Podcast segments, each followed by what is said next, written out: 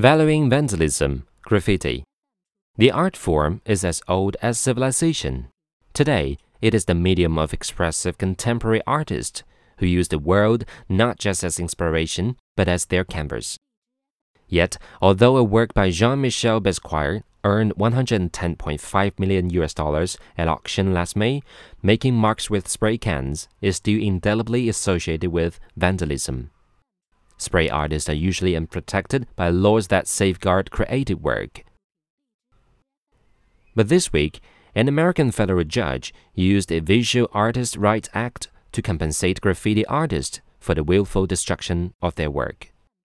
In 2013, 5Pointz, an abandoned warehouse in Queens, colloquially known as the United Nations of Graffiti, was whitewashed and demolished to make way for flats.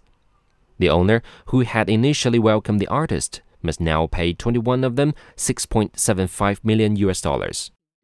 Although the VARA has yet to be tested on work painted without the owner's permission, that is, most graffiti, spray can masters welcome the recognition of their worth.